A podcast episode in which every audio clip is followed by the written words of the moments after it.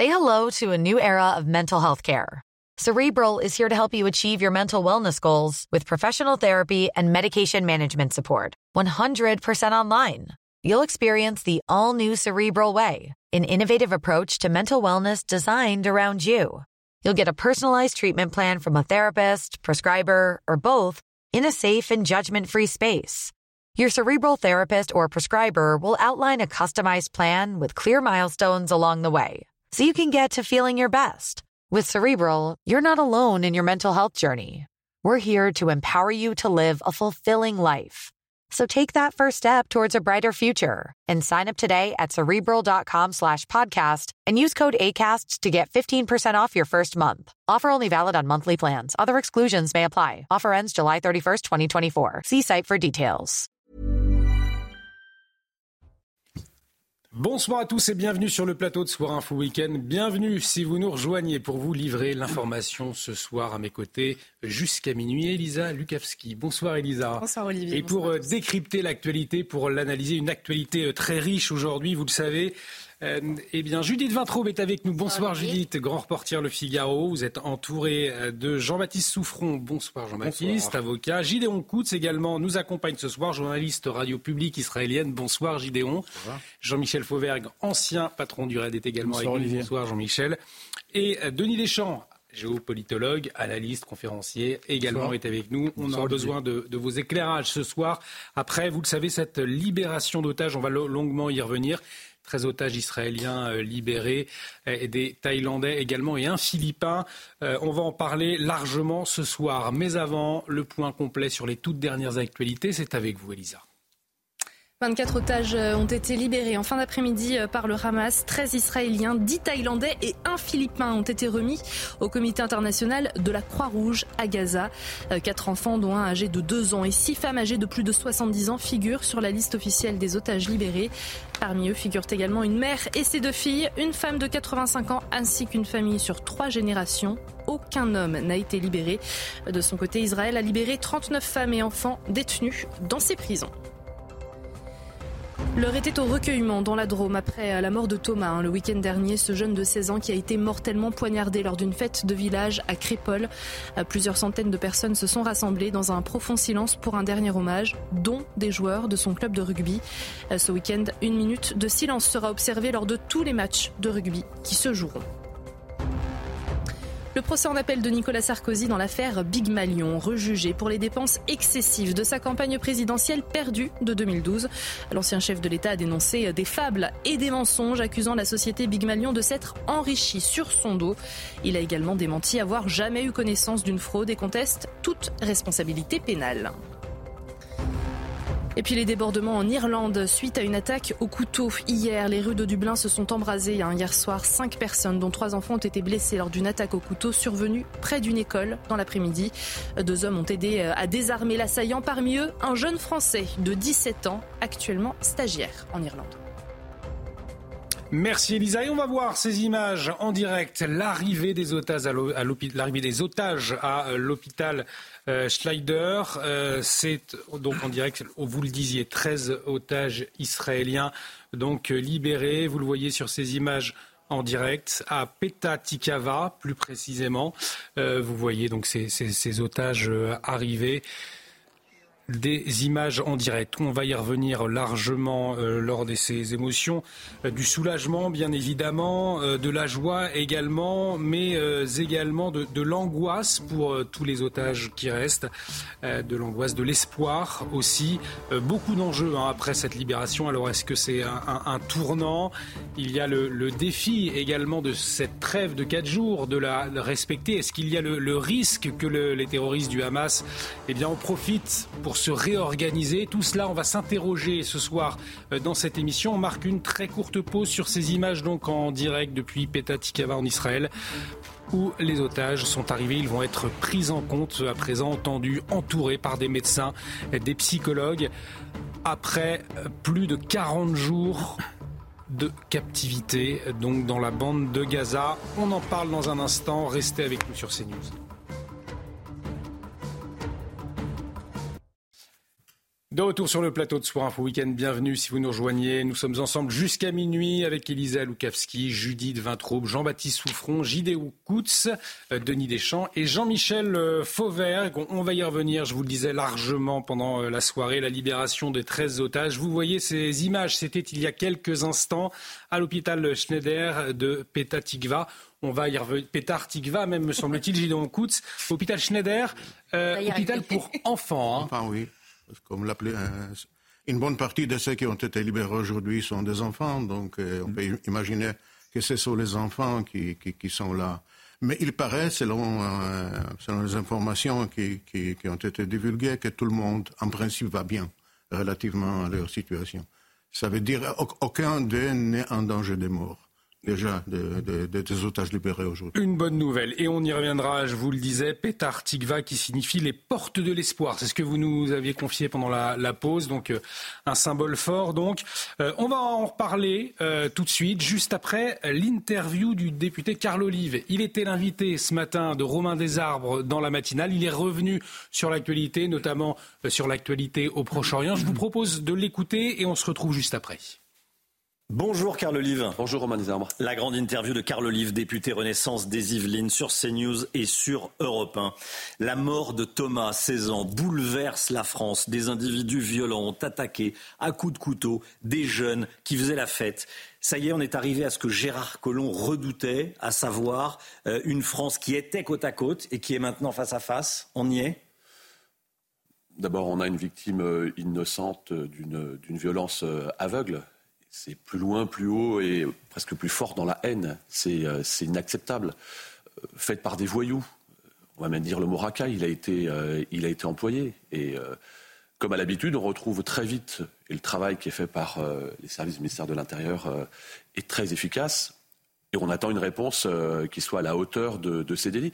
Mais on le dit souvent, et malheureusement, c'est un, triste sort à répétition. Euh, il faut vraiment avoir euh, la main ferme et c'est la raison pour laquelle, et tant mieux, euh, notamment les, renforts, les recrutements dans le domaine de, la justice. on ne va pas se voiler la face. C'est pas uniquement une fête de village qui s'est mal terminée avec des bagarres. un ministre s'est confié au Figaro après avoir échangé en marge du Conseil des ministres mercredi dernier avec Gérald Darmanin, qui lui a montré les identités des suspects. Le ministre qui a échangé avec euh, Gérald Darmanin se confie au Figaro euh, anonymement. Il dit Ils sont français, les suspects, mais pas un seul n'a un nom à consonance française. Vous verrez ce que ça suscitera dans le pays. Cette affaire traumatise légitimement nos compatriotes. C'est un ministre du gouvernement qui parle. Il faut remettre des règles et de l'ordre, sinon le pays partira à volo. C'est pas une fête de village qui a dégénéré, ce qui s'est passé à Crépol samedi dernier. Non, on a le, vrai sujet, euh, je le dis souvent et sur votre plateau notamment, d'un vrai de relation de l'autorité euh, à l'État, euh, que ce soit avec euh, les policiers, les pompiers, les enseignants, les élus, et on le voit bien. mais là, ce ministre dit ils sont français, mais pas un seul n'a un nom à consonance française. Oui, il ne faut pas en faire une généralité, mais c'est souvent le cas. Et il faut le dire, il ne faut pas se cacher derrière son petit doigt. Pour autant, il faut que les sanctions soient fermes. Et à partir du moment où il y a ce délit, il faut, il faut de l'exemplarité et de la célérité dans le retour que doit faire l'institution judiciaire. Comme d'ailleurs ça s'est produit au niveau des émeutes. Et j'espère que euh, la réactivité de la justice au moment des émeutes, cette exception euh, qui a été euh, saluée par les Français, devienne la règle. La justice a été assez sévère avec les émeutiers? En tout cas, elle a été euh, très, euh, très réactive et elle a été, pardon de le dire, euh, beaucoup plus sévère. Et la justice fait, fait son travail et on doit quand même se satisfaire de voir que pour la première fois dans ce pays, il y a une augmentation de, de 6% du budget de la justice. Mais encore une fois, et je suis d'accord, il nous faut des sanctions qui soient fermes parce que c'est ce qu'attendent les Français. On parle de deux France. Après la mort de Thomas, ses amis, sa famille ont fait preuve d'énormément de dignité il n'y a pas eu de voitures qui ont brûlé. Euh, vous ne craignez pas qu'à terme, euh, les victimes se rebellent les victimes euh, s'arment, qu'il y ait des personnes qui veuillent protéger les fêtes de village. On voit des vigiles dans des écoles. Quel est votre point de vue? Mon point de vue, c'est que ce ne sera pas le cas si, et seulement si, on a à côté, euh, je dirais, de ces arrestations, euh, de ces euh, souvent placés en, garde à vue, des réponses qui soient des réponses à la hauteur des délits de la part de la part de la justice. Et j'insiste sur cette relation à l'autorité de l'État sur tous les endroits de notre société. Sans quoi, oui, certains auront la tentation de se faire justice soi-même. Alors qu'est-ce qu'on change très concrètement? Qu'est-ce qu'on change très concrètement? Bah, Très concrètement, à la minute à la minute, je vais redire ce que je dis souvent, à la minute, par exemple, où vous touchez un policier, à la minute où vous touchez un élu, vous touchez à la République et vous abîmez la France et vous fragilisez les Français. C'est ce qui s'est passé euh, là encore. Donc il faut avoir la main ferme. Et on va retrouver cette main ferme, notamment sur ces euh, délinquants, dans le projet de loi euh, immigration. Et tant mieux. On le projet de loi, j'espère bien qu'on ne va pas tergiverser. On, va y aller. le tueur présumé, de Thomas est sous le coup d'une interdiction de port d'armes depuis septembre. Il n'a que 20 ans. C'est une mesure qui a été totalement inutile, de fait, qui n'a pas protégé Thomas. Euh, qu'est-ce qu'on change? Il y a eu une décision de justice, mais ça n'a pas mis cet individu hors d'état de nuire. Bah, il va être hors de toute façon. Malheureusement, maintenant, il le sera euh, hors d'état, hors d'état de nuire. Mais excusez-moi, mais après un drame, oui, qu'on aurait peut-être pu éviter. oui, Romain des armes, euh, on va se dire les choses. on on pourra jamais mettre un policier derrière euh, chaque Français, derrière, euh, derrière tous euh, tous les délinquants qui, qui pullulent. Non, mais là, il y a eu une décision de justice qui n'a pas été appliquée. Qu'est-ce qu'on peut faire pour que les décisions de justice soient appliquées et des conséquences concrètes, ah, protègent les Français? Je veux pas être dans le dans hmm. faucon parce que c'est très facile et puis je veux pas me cacher derrière mon petit doigt. Mais ces personnes-là, il faut à la minute où elles commettent un délit, il faut absolument qu'elles soient mises effectivement hors d'état de nuire et qu'elles soient qu'elles soient arrêtées et qu'elles soient derrière mis peut-être dans des barreaux, dans des, euh, derrière les barreaux, et peut-être dans des institutions où elles n'ont pas, elles n'ont pas à sortir. Est-ce qu'il faut mettre fin à l'excuse de minorité? Je pense en tout cas qu'il y a un sujet, il y a un sujet euh, là-dessus, euh, et il faut aussi que les parents, les parents soient, soient dans la boucle. Est-ce qu'il, je, répète, est-ce qu'il faut mettre fin à l'excuse de minorité, oui ou non? Je pense que c'est un sujet qu'il faut mettre sur la table et qu'on doit pouvoir partager ensemble avec, avec les collègues, certainement.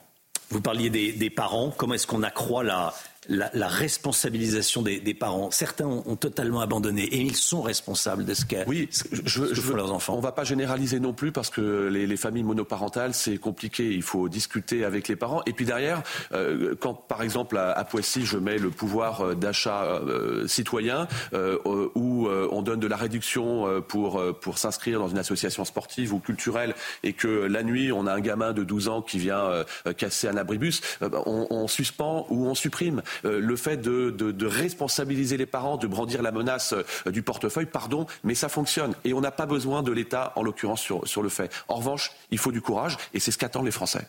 Carl Olive, député Renaissance des Yvelines, je voudrais vous entendre également sur ce qui s'est passé à, Dublin cette nuit des centaines d'Irlandais qui ont euh, mené une sorte d'expédition punitive dans un quartier à forte population immigrée après qu'un individu a agressé des gens à coups de couteau à la sortie d'une école. Ces Irlandais sont issus euh, de la euh, mouvance droite radicale anti-immigration. Comment analysez-vous ce qui s'est passé à Dublin cette nuit, ces dernières heures? Et est-ce que ça vous inquiète? Oui, ça m'inquiète et je, vais vous dire pourquoi. Il se trouve que j'ai un de mes garçons qui vit à Dublin qui vit euh, quelques, quelques euh, centaines de mètres de l'endroit où, ça s'est passé. Quand on va à Dublin, Dublin est considéré comme euh, l'un des endroits les plus paisibles de, notre, belle, de notre belle Europe. c'est la manifestation, encore une fois, de ras-le-bol. Et, on ne va pas se cacher, c'est pas une excuse, mais on voit bien que la France n'est pas, n'est pas un microclimat dans ce sujet-là. Et ce ras-le-bol, il entraîne quoi? Bah, Il entraîne l'extrême droite qui arrive tranquillement au pouvoir. On l'a vu euh, aux Pays-Bas, on l'a vu euh, il y a quelques semaines euh, en Slovaquie. on a ras-le-bol. Et pourquoi on a ras-le-bol? C'est qu'à un moment, à un moment donné, il faut vraiment avoir le courage de dire les choses, ça souvent là, et de faire les choses en face. et il, y a, il faut condamner ce qui s'est passé, que ce soit de l'extrême droite, de, l'extrême gauche, évidemment. Mais c'est la manifestation d'un ras-le-bol. Vous me demandez si je suis inquiet Oui, je suis inquiet. Je ne suis pas simplement inquiet pour nos amis irlandais, je suis aussi inquiet pour notre beau pays. Si vous êtes inquiet, c'est que vous pensez que ça peut se produire en France bah, Monsieur Desarmes, pardon de le dire, mais on voit bien que ce qui se passe euh, là euh, en Irlande, malheureusement, ce qui se passe euh, en Israël, a des répercussions, des, secousses aussi dans notre pays. Bien sûr qu'il faut être inquiet. C'est pour ça qu'il ne faut pas tergiverser quand on a des sanctions à prendre. Il y a eu en Italie Giorgia Meloni, aux Pays-Bas cette semaine Gert Wilders. c'est donc toute l'Europe qui envoie un message à, ses, à ses dirigeants un message anti-immigration, c'est ça? Non, je dirais pas un message anti-immigration. Je dis simplement un message entre la réciprocité, entre les droits et les devoirs. Un message où on doit appliquer la loi, on ne doit pas l'interpréter. Un message où il faut du courage. Un message où on n'a pas à tout attendre de l'État. Un message où celles et ceux euh, qui viennent ici polluer l'immense majorité de Français qui ne veulent qu'une chose, c'est vivre tranquillement euh, de façon euh, citoyenne. Ces gens-là n'ont rien à faire effectivement chez nous. Il faut que ces, ces délinquants, parfois étant étrangers, pardon de le dire, rentrent chez eux. Le projet de loi immigration arrivera début décembre à l'Assemblée. Il a été modifié par les sénateurs euh, républicains, emmené par Bruno Retailleau. Vous défendez quelle version du texte, vous? Moi, ce que je peux vous dire, c'est que j'espère que ce texte, il passera pas au 49.3. Je, je défends un texte qui soit très clair. Vous y croyez? Oui, j'y crois. Qui puisse euh, non seulement 149.3 Non, non seulement j'y crois, mais il le faut. Il le faut parce que sinon ce serait un très mauvais signal. Et je le dis aussi à mes, à mes, à mes collègues euh, républicains qui ne se trompent pas. Ça fait plusieurs présidentielles où euh, le texte immigration faisait aussi partie euh, euh, du, programme, d'ailleurs comme le programme de, retraite. On peut ne pas être d'accord sur tout. Je pense que le signal qui est envoyé par le Sénat est un bon signal et il faut que nous travaillions avec la commission des lois, c'est le cas actuellement. Gérald Darmanin va être omniprésent sur ce sujet comme, comme sur d'autres. Et effectivement, j'y crois. Et je crois qu'il ne faut pas, encore une fois, pardon, mais il ne faut pas que ce texte passe au 49.3 parce que les Français ne, ne comprendraient pas, et euh, sur les sujets notamment qu'on a évoqués auparavant. Il prévoit notamment euh, dans sa version euh, réécrite par les, par les sénateurs la fin de l'aide médicale d'État, la suppression des barrières à l'expulsion des étrangers délinquants, le resserrement du regroupement familial. Vous êtes d'accord avec ça? Oui, il y a, les, il y a 4000 délinquants étrangers euh, euh, aujourd'hui qui ne peuvent pas euh, être renvoyés chez eux parce que le, les textes de loi ne, ne, ne, le permettent pas. Avec ce texte, ce sera, ce sera possible. Mais il ne réduira pas l'immigration Romain Desarmes, on peut pas, on peut pas dire qu'il nous faut un texte d'immigration et puis derrière se dire on n'a pas encore voté le texte et on se dit bah, ça, ça suffira pas. Commençons par voter le texte et faisons derrière appliquer. Parce que expulser des illégaux, c'est pas réduire l'immigration.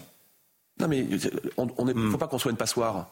On a, euh, on a une part à prendre, ok, mais il ne faut pas qu'on soit une, une passoire. Euh, voilà, on, doit, la France ne doit pas être une passoire d'immigration. Il faut assumer cela. C'est ça qu'attendent les Français. Carl Olive, vous allez déposer cet après-midi une proposition de loi pour autoriser à nouveau le cumul des mandats entre les fonctions de maire et, et de député et de maire et de sénateur. Est-ce que vous pouvez nous expliquer? Bah, en 2014, euh, le 14 février 2014, il y a une loi qui est passée pour euh, mettre fin au cumul député-maire. C'est-à-dire le maire ne pouvait plus être euh, député. À l'époque, il y avait 250 maires députés à l'Assemblée nationale. En 2017, zéro. En 2022, zéro. Il manque un souffle de terrain. Les Gilets jaunes, qui ont, brandi le, sujet des Gilets jaunes en premier au président de la République Ce sont les maires. Ce qui s'est passé pour les retraites, les maires savent expliquer ce qui s'est passé euh, sur, euh, sur les émeutes. On peut prendre la température des maires. Et il ne s'agit pas de mettre dos à dos les députés qui viennent de la société civile. Ils sont très efficaces et formidables. Mais se priver des élus qui sont... C'est une mesure anti-déconnexion.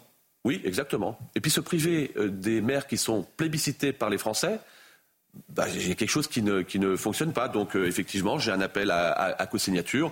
Le président de la République est plutôt favorable. Le président Larcher est totalement Vous en avez parlé avec euh, Emmanuel Macron? Bien sûr. Et j'en ai pas parlé hier, j'en ai parlé, ça fait plusieurs années que J'imagine, j'imagine. Et bah, il vous dit quoi? Il y est plutôt favorable. Mhm. Après, il faut que ce soit euh, encadré et le président Larcher là de, de, de, la même de la même manière. C'est quelque chose que j'ai partagé avec Hervé Marseille, le, le sénateur centriste. Oui, il nous faut de nouveau les, les députés maires à l'Assemblée, les sénateurs maires. Et encore une fois, je le dis, c'est pas un cumul, c'est pas un cumul d'indemnités, parce que ça c'est une vaste hypocrisie.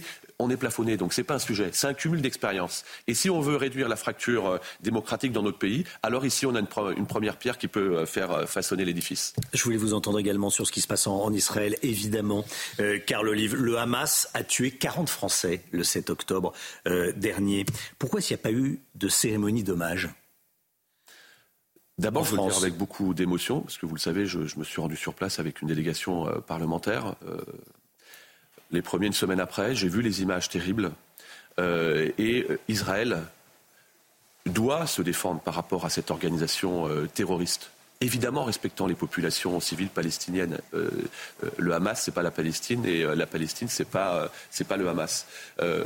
moi, ce que je constate aujourd'hui, Romain Desarmes, c'est que le travail de toutes celles et ceux qui, sont intéressés et qui sont actifs sur le sujet commence à porter ses fruits. Il faut s'en féliciter. Euh, la libération des otages aujourd'hui, on l'espère, ça sera cet après-midi, des 13 euh, euh, premiers otages et des enfants. Je le dis avec beaucoup d'émotion parce que le film que j'ai vu était terrible. Et on voit ces enfants qui voient exploser leur papa devant eux. Et je, veux dire que ça va dans le, ça va dans le bon sens. Et c'est ça le, plus important à côté de tout. Il y a 13 otages qui vont être libérés. il y en aura 130 également prisonniers palestiniens qui seront libérés. Il faut qu'on aille dans ce sens-là parce qu'on ne peut pas euh, se, passer euh, de, ces otages. est-ce qu'il faudra un jour rendre hommage à, ces victimes françaises du Hamas? Mais bien sûr. Bien sûr que le moment. Et est-ce que ça vous manque pas? Est-ce que le président de la République n'aurait pas dû euh, adresser un signe plus clair aux victimes, aux proches des victimes, aux proches des otages? Le président de la République a été celui, lorsqu'il s'est déplacé, qui a vu l'ensemble, l'ensemble des présidents du Proche-Orient, comme personne d'autre ne l'a fait. Je pense qu'aujourd'hui, la libération des otages, on va pas donner, on va pas décerner des prix de quoi que ce soit, mais chacun y a contribué. Il faut s'en féliciter. C'est ça le plus important. Ça, c'est le fond. Et puis derrière, sur la forme, viendra le moment où il y aura les cérémonies euh, d'hommage, mais pour l'instant, la priorité des priorités, c'est la libération euh, des otages et euh, la sauvegarde des populations civiles en Israël et en Palestine. Merci beaucoup, Carl Olive. C'était la grande interview de Carl Olive, député Renaissance des, Yvelines. Merci d'être venu ce matin sur CNews et sur Europe 1. Et Carl Olive qui espérait donc ce matin la libération d'otages, des 13 otages israéliens. Ça a été le cas. Premiers otages israéliens et étrangers euh, enlevés par les terroristes du Hamas le 7 octobre ont donc été euh, libérés cet après-midi. Euh, vous voyez à l'antenne les visages de ces mères, de familles, de, de ces femmes également libérées cet après-midi après un accord qui a abouti donc à une trêve hein, entre Israël et les terroristes du Hamas dans la bande de Gaza. Une trêve qui doit durer quatre jours. On va largement y revenir. 24 euh, otages en tout, 13 Israéliens, 10 Thaïlandais et un Philippin qui ont été remis au comité international de la Croix-Rouge à Gaza euh, par le Hamas tandis qu'Israël a libéré 39 femmes et enfants détenus dans ces prisons, selon le ministère qatari des Affaires étrangères. Une libération qui a été euh, retardée d'une journée. Aujourd'hui, une foule d'Israéliens s'est rassemblée tout l'après-midi à Tel Aviv, justement pour attendre l'annonce de la bonne nouvelle. On va retrouver dans un instant sur place euh, notre envoyé spécial Thibault Marcheteau avec Fabrice Elsner, euh, des otages qui sont arrivés euh, dans la base aérienne d'Adzerim en fin d'après-midi, une base dans le désert à l'ouest de Beersheba et en ce moment même des otages hospitalisés. Alors quatre femmes et leurs enfants à l'hôpital de Schneider dans la ville de Petar Tigva notamment. Benjamin Netanyahou, lui, s'est exprimé, c'était euh, en début de soirée et il est revenu sur cette première libération. On l'écoute. Nous venons d'achever le retour de nos premières personnes libérées, des enfants, leurs mères, d'autres femmes. Chacun d'entre eux est un monde à part entière. Mais j'insiste auprès de vous, des familles et de vous, citoyens d'Israël, sur le fait que nous sommes déterminés à obtenir le retour de toutes les personnes enlevées. C'est l'un des objectifs de la guerre et nous sommes déterminés à atteindre tous les objectifs. De la joie, bien sûr, mais encore euh, de l'angoisse, de l'inquiétude pour les otages qui restent toujours dans les mains du Hamas. On va prendre la direction de Tel Aviv tout de suite, retrouver euh, Thibault Marcheteau et Fabrice Elsner. Bonsoir Thibault. Alors, euh, vous avez passé l'après-midi avec tous ces Israéliens réunis qui attendaient l'annonce, la bonne nouvelle de la libération de ces 13 otages. Elle était prévue à 15 heures. Elle est arrivée deux heures et demie plus tard. Quelle est l'atmosphère ce soir autour de vous? Effectivement, Olivier, c'était une journée particulièrement intense pour tout le peuple israélien qui a suivi minute par minute euh, la libération donc de ces otages euh, ici en Israël à 4 heures précises, comme le prévoyait l'accord. On a appris que la Croix-Rouge avait récupéré donc ces 13 otages, des femmes et des enfants, euh, livrés donc par le Hamas dans la ville de Rafah, à la frontière égyptienne. Et c'est à 19 heures, toujours heure israélienne, que Sahal, l'armée israélienne, a affirmé qu'elle était en possession donc de ces 13 otages.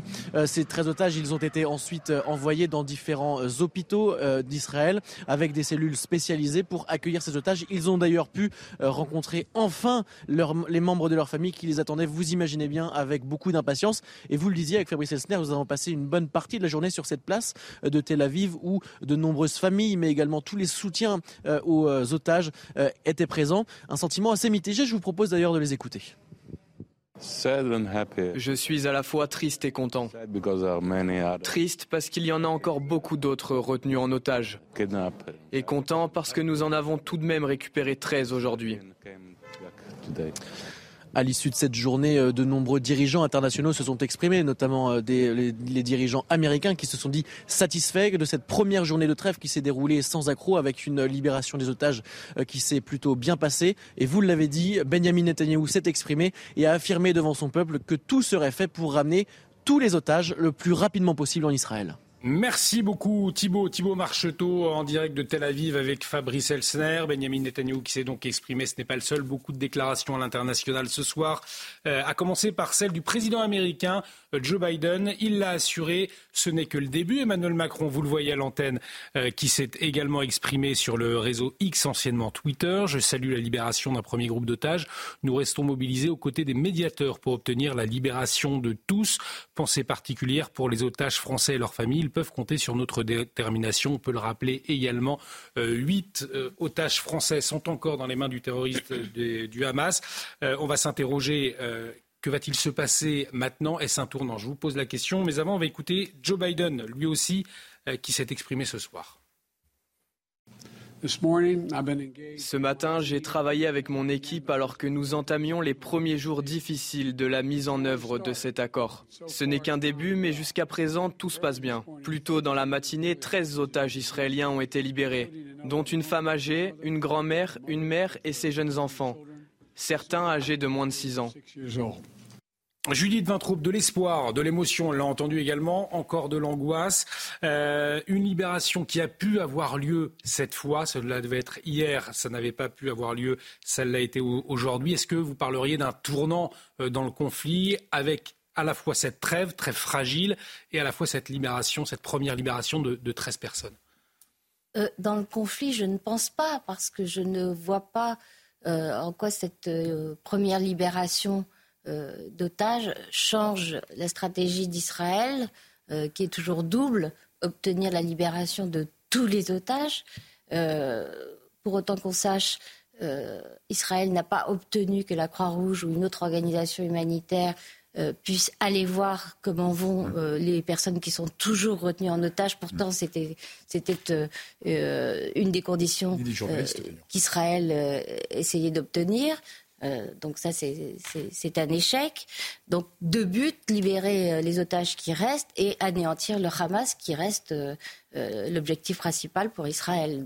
On ne peut pas parler d'un tournant, on peut parler euh, d'une trêve, mais, c'est tout ce dont on peut parler, une trêve dont malheureusement le Hamas va profiter euh, pour reconstituer un peu ses, forces. Inquiétude effectivement du côté d'Israël, de, l'armée israélienne, de Deschamps, trêve très fragile euh, encore. Est-ce que ça veut dire qu'après ces 13 otages, la tour commence à zéro dans les heures qui viennent Est-ce que le moindre grain de sable finalement peut faire capoter le reste des libérations? 50 otages 50 libérations prévues euh, pendant ces quatre jours, ce n'est pas encore fait. Mais, vous avez raison, c'est toute la difficulté de, la, diplomatie d'ailleurs.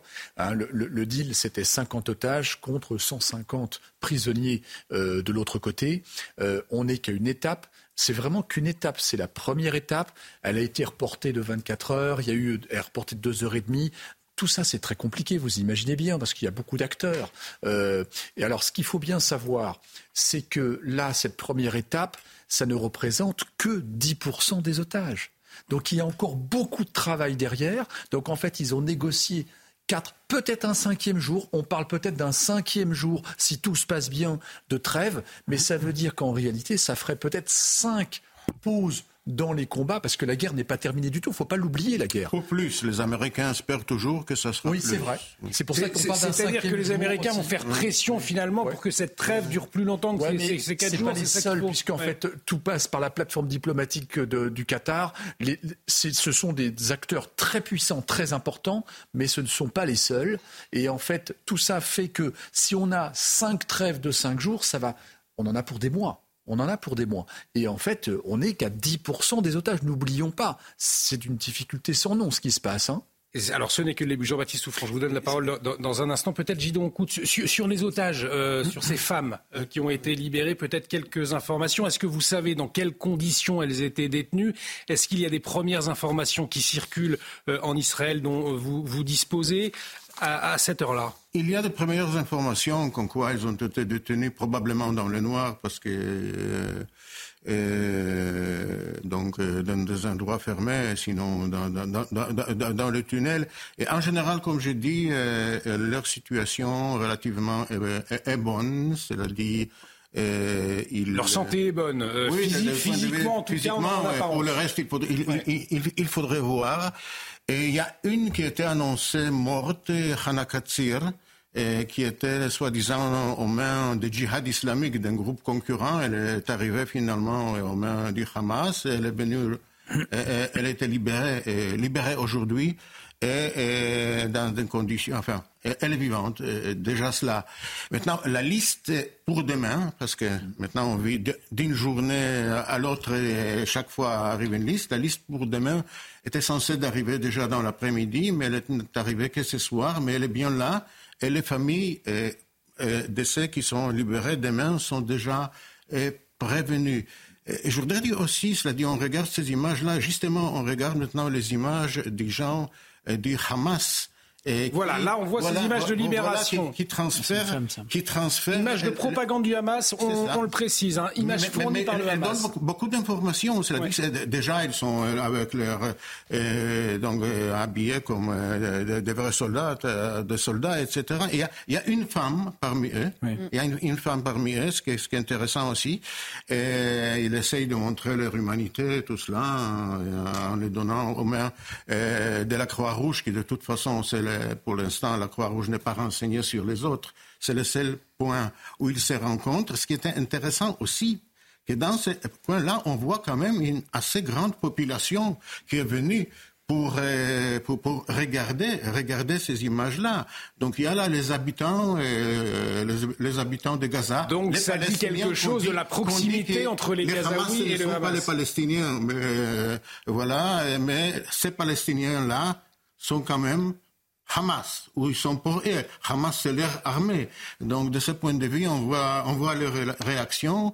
Et de ce point de vue, euh, on ne peut pas dire que, que, que, que la population euh, est maltraitée ou hostile, etc. Ils sont venus de leur propre gré pour regarder donc, cette, cette malheureuse cérémonie donc, de, de, de, de, de, de- de- du transfert des Et quand on voit tout cela, et ces 150 prisonniers euh, également, Jean-Baptiste Souffron, qui ont été euh, libérés, euh, l'inquiétude, l'inquiétude que euh, les terroristes du Hamas puissent, pendant les, ces- ces heures qui sont en train de s'écouler, ben, ils puissent se, se réorganiser. Pourquoi pas, même très concrètement, aller chercher de l'armement euh, euh, qui ju- jusque-là euh, était, caché et euh, maintenant ils ont peut-être un peu plus les mains libres. C'est une vraie inquiétude aussi pour la suite. C'est une inquiétude, mais ce qu'il faut bien comprendre, c'est que dans la manière dont les choses sont organisées, en fait, euh, l'accord est structuré autour d'une séquence. C'est-à-dire que d'abord, euh, il faut, euh, Israël est censé envoyer de l'aide euh, dans la bande de Gaza. Une fois que cette aide est arrivée, alors euh, le Hamas doit libérer une série d'otages. Il y a 40 Puis camions en réponse, voilà, c'est 40 ça. Et- aujourd'hui, et ouais. en réponse,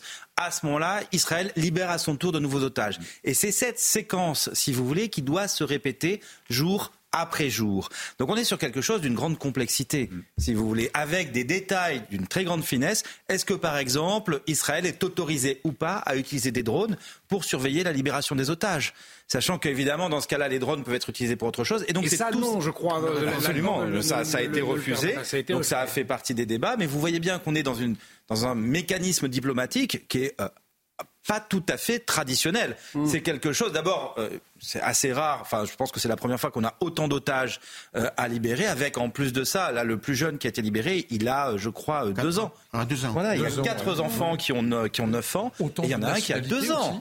avec de nombreuses nationalités. Et donc, ils se sont mis d'accord sous l'égide du Qatar et des États-Unis pour mettre en place ce mécanisme, hein, qui est vraiment un mécanisme qu'on va voir se répéter tous les jours. Des camions d'aide, des otages euh, du Hamas qui sont libérés, des prisonniers palestiniens qui sont libérés en Israël. Qui a la main, Jean-Michel Fauvert, sur ce mécanisme au fond? On a le sentiment que c'est euh, déjà par le nombre, euh, dans, dans l'échange 50 contre 150, euh, on a le sentiment que le, le Hamas a, a pris un peu le dessus euh, dans cette négociation. C'est le cas ou absolument pas? Alors moi, je ne suis pas dans la, dans la confidence, mais il, a- il- il me semble évident que ceux qui mènent la danse, c'est effe- effectivement ceux qui ont les otages. Et ça se passe toujours comme ça. Et ceux qui ont les otages, c'est euh, évidemment le Hamas. Donc c'est le Hamas qui, euh, qui donne un peu ces conditions qui sont quand même négociées. Je veux dire, tout n'est, tout n'est pas accepté et, et- et les choses ne se font pas de cette manière-là. Et de ce point de vue-là, aujourd'hui, on, on- on assiste à, à quand même quelque chose de, moi, qui me semble nouveau dans, ce conflit-là, euh, nouveau dans, les choses qui se passent. D'abord, il y a, un, euh, pas un cessez-le-feu, mais une trêve, une trêve de plusieurs jours, euh, qui, rappelons-le, avait été demandée déjà par plusieurs, plusieurs chefs d'État auparavant. Et donc on y est, on est sur une trêve. Alors certes, c'est une trêve pour sauver des otages, et c'est une bonne chose, mais c'est une trêve humanitaire aussi pour rentrer des, de, de, de, de, de l'aide humanitaire qui était demandée aussi par d'autres chefs d'État, dont le président euh, français. La deuxième Qui chose... que- Qui la deuxième espère que chose- ça deviendrait un cessez-le-feu ah, euh, oui, non. On va- après- on va y revenir. Je vous les la choses question, justement. La deuxième chose, la deuxième chose qui moi me, me semble importante, c'est qu'on a un, un éclairage nouveau dans ce conflit. Deux choses.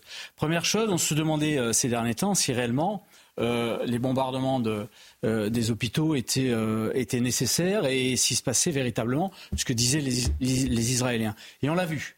On a vu euh, les reportages, on a vu les tunnels et on sait véritablement que, euh, on le savait déjà, mais bon, pour ceux qui en doutaient, euh, que le Hamas euh, se planque derrière sa population, se planque derrière les hôpitaux, euh, que c'est un groupe terroriste qui est capable du pire de ce point de vue-là. Et la deuxième chose, euh, moi, qui me, qui me semble importante, c'est que depuis le début du conflit, euh, le, rôle, le, le- le- le sort des otages avait été laissé en second plan.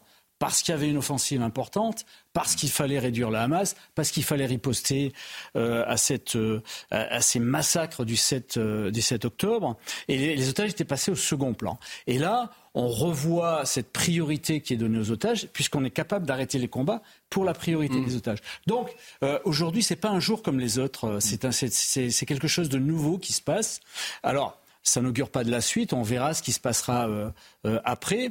Mais là, c'est vraiment un jour différent aujourd'hui. Le porte-parole euh, de Deschamps de, de Tsahal, le, le colonel Olivier Rafovitch, s'exprimait sur notre antenne cet après-midi et il disait il n'y a pas de doute, euh, après ces quatre jours, on reprend l'offensive militaire. Mais est-ce que effectivement l'armée israélienne va, va pouvoir se, se remettre euh, dans, dans, dans, cette, dans ces opérations euh, qu'elle a mises en place dès le, dès le 7 octobre? Est-ce qu'il va y avoir une pression derrière des, des Américains pour essayer justement Et pour les euh, autres otages également. et, pour les autres otages, voilà. Mais vous avez tout à fait raison. Euh, la guerre n'est pas, c'est, je l'ai bien noté, la guerre n'est pas terminée. On est dans la guerre. Et c'est vrai que c'est assez inhabituel de voir une trêve en plein milieu d'une guerre.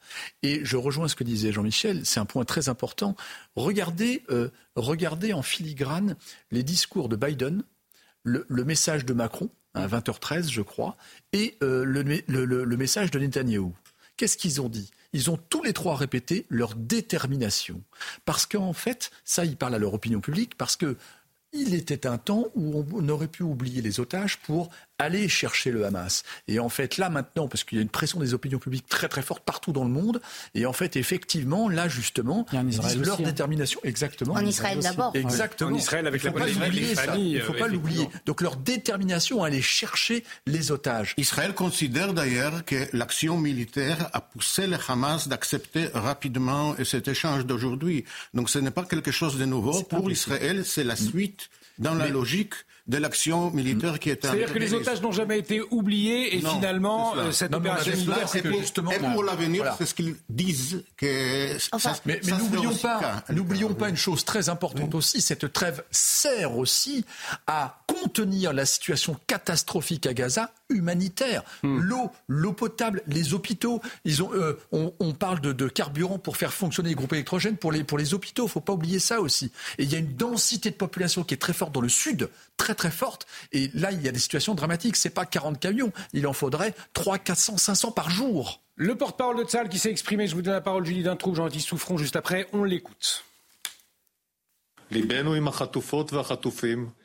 Nos pensées vont aux otages qui sont toujours détenus à Gaza. Nous pensons à toutes les familles des otages ce soir. Elles sont à chaque instant dans nos cœurs. Nous avons l'obligation morale de ramener tous les otages chez eux. Nous n'en sommes qu'au début du processus. Nous nous préparons à poursuivre la mise en œuvre du plan de retour des otages. Les jours à venir seront compliqués. Rien n'est fait avant qu'il ne soit terminé. Nous devons nous y préparer.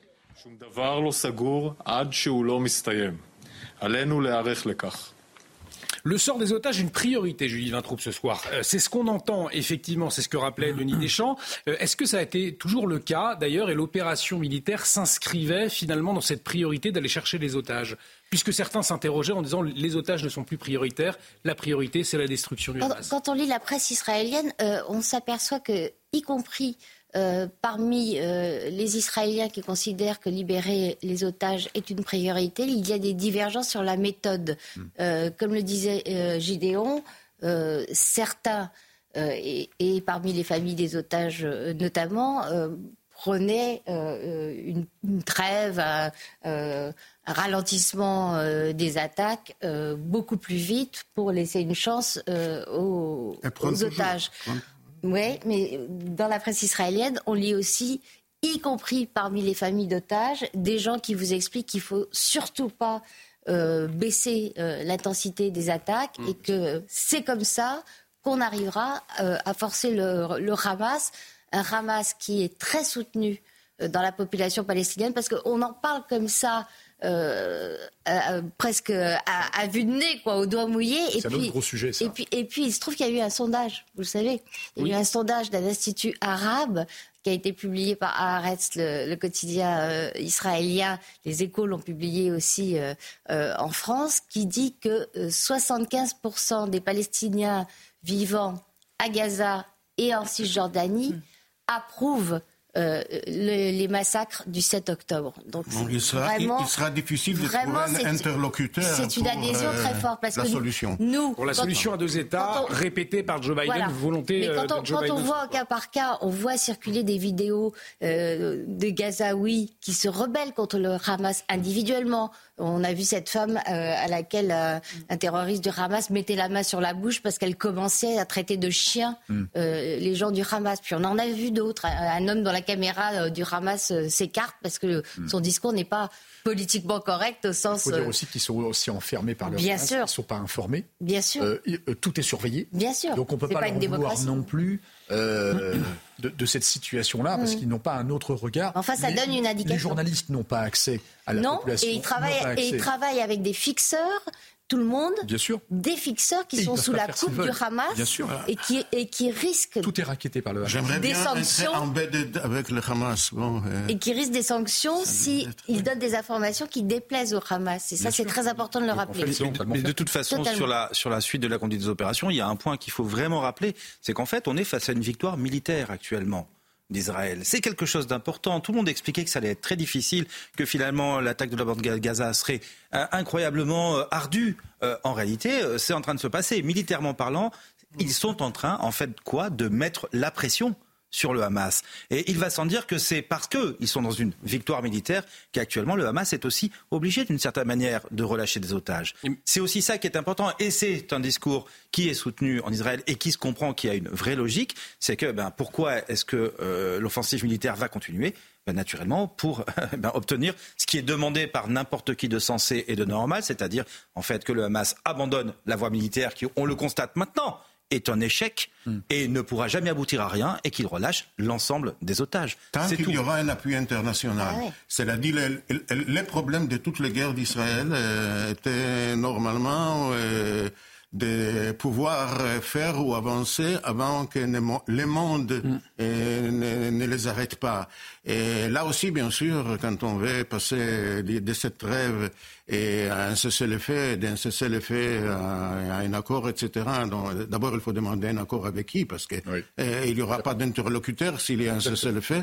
Mais deuxièmement, tant que euh, les Américains euh, acceptent et tant que le président Biden accepte, et Israël pourra continuer. Donc, les temps, les temps on parle du côté israélien des mois, de longs mois, etc.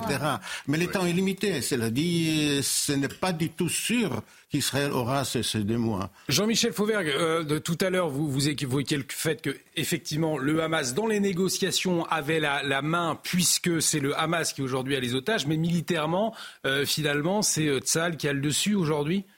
Ah bah oui, très clairement, euh, bien évidemment, ils ont, ils ont, ils, ont, ils sont, ils ont avancé. Là, ils sont stoppés pour l'instant, mais ils ont fait euh, euh, l'opération telle qu'ils avaient décidé.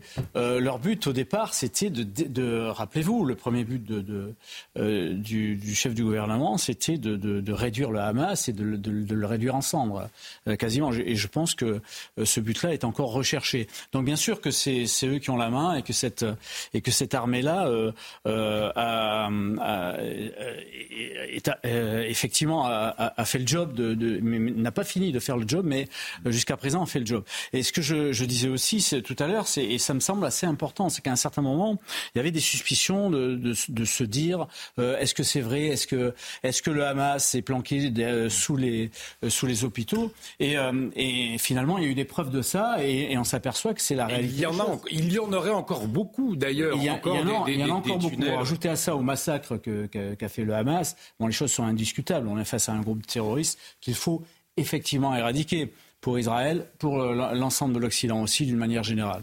Euh, c'est quand même étonnant cette diplomatie entre ennemis euh, qui finalement. Euh, mais ça, c'est respecté. Il faut des interlocuteurs. Voilà, ça a toujours existé. Sur une prise d'otage, oui, bien sûr. Et on a besoin de Qatar. Là, il, faut, il faut souligner que tout se passe à travers Qatar. Et même aujourd'hui, euh, cette opération d'échange est tous les jours planifiée d'un QG au Qatar. Il ne faut pas séparer tous les jours. Donc là, il quand même. Mais il faut souligner quand même que la France parle à beaucoup de gens également. Alors, on parle beaucoup des États-Unis qui sont très puissants dans la négociation, c'est indiscutable, mais la France aussi euh, est très active. Et surtout, je voulais rebondir sur ce que disait Gideon tout à l'heure. Ce qui est très important, c'est l'après. Parce que là, on parle du séquencement, c'est tout à fait vrai, c'est très complexe. Mais en réalité, la plus grande complexité, c'est l'après. Parce qu'en fait, là, le Moyen-Orient veut trouver une solution du Moyen-Orient en laissant un peu de côté les Occidentaux et tout ça. Mais en attendant, vous vous rendez compte, le nombre d'acteurs D'autant qu'en plus, en face, on n'a pas d'interlocuteur crédible. Mmh. Euh, et, tout en sachant qu'il va falloir trouver une solution viable et dans le temps, parce que finalement, ça fait 70 ans que la situation n'est pas résolue et on n'arrête pas, en fait, d'arriver à des conflits dramatiques. Oui, mais sur ce point, il y a quand même quelque chose qui est en train d'être démontré, c'est qu'en réalité, depuis des années aussi, euh, ce qui est ah, toute une partie en fait euh, des, des Palestiniens espèrent ou pensent qu'une solution peut être de nature soit terroriste, soit militaire en leur faveur. Là, en fait, ils ont la démonstration que c'est un mur et que ça ne sert à rien. Qu'en fait, la seule porte de sortie possible, en réalité, c'est la diplomatie et le fait aussi d'apprendre à se faire confiance et à commencer à travailler. Allez, on, va marquer une pause. On va, on va revenir à la fin de l'émission justement sur la situation au Proche-Orient, sur les, dernières informations, sur les dernières euh, prises de parole et bien entendu cette interrogation. Et maintenant, que va-t-il se passer? Euh, On en reparle dans un instant sur CNews, mais on va revenir avant sur les obsèques de Thomas euh, ce matin. Je vous le rappelle, poignardé dans la nuit de samedi à dimanche lors d'une fête à Crépol et au cœur des interrogations, eh bien, les suspects, leur profil. On en parle dans un instant. Restez avec nous sur CNews.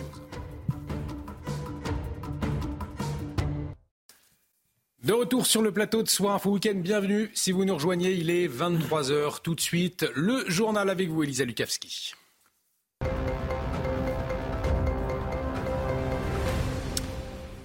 Et nous en parlions, Elisa, euh, longuement hein, en première partie de cette émission. 24 otages libérés par le Hamas. Là, c'est passé en fin d'après-midi. 13 Israéliens, 10 Thaïlandais et un Philippin hein, qui ont été remis au comité international de la Croix-Rouge à Gaza par le Hamas. Alors comment s'est déroulée cette restitution et cet échange? Qui sont les otages israéliens libérés? Élément de réponse avec Célia Gruyère.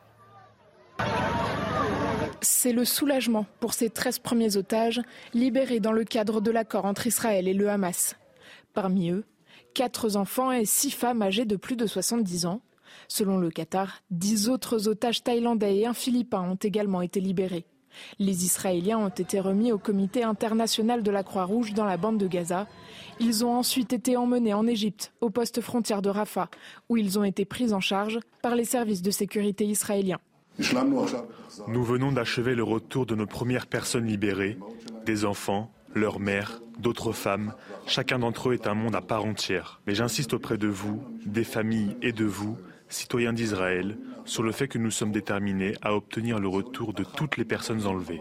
C'est l'un des objectifs de la guerre et nous sommes déterminés à atteindre tous les objectifs. Les otages ont déjà subi un premier examen médical. Ils seront envoyés vers différents hôpitaux selon leur pathologie où ils pourront retrouver leur famille. Comme convenu en échange, Israël a libéré 39 femmes et mineurs palestiniens détenus dans ces prisons.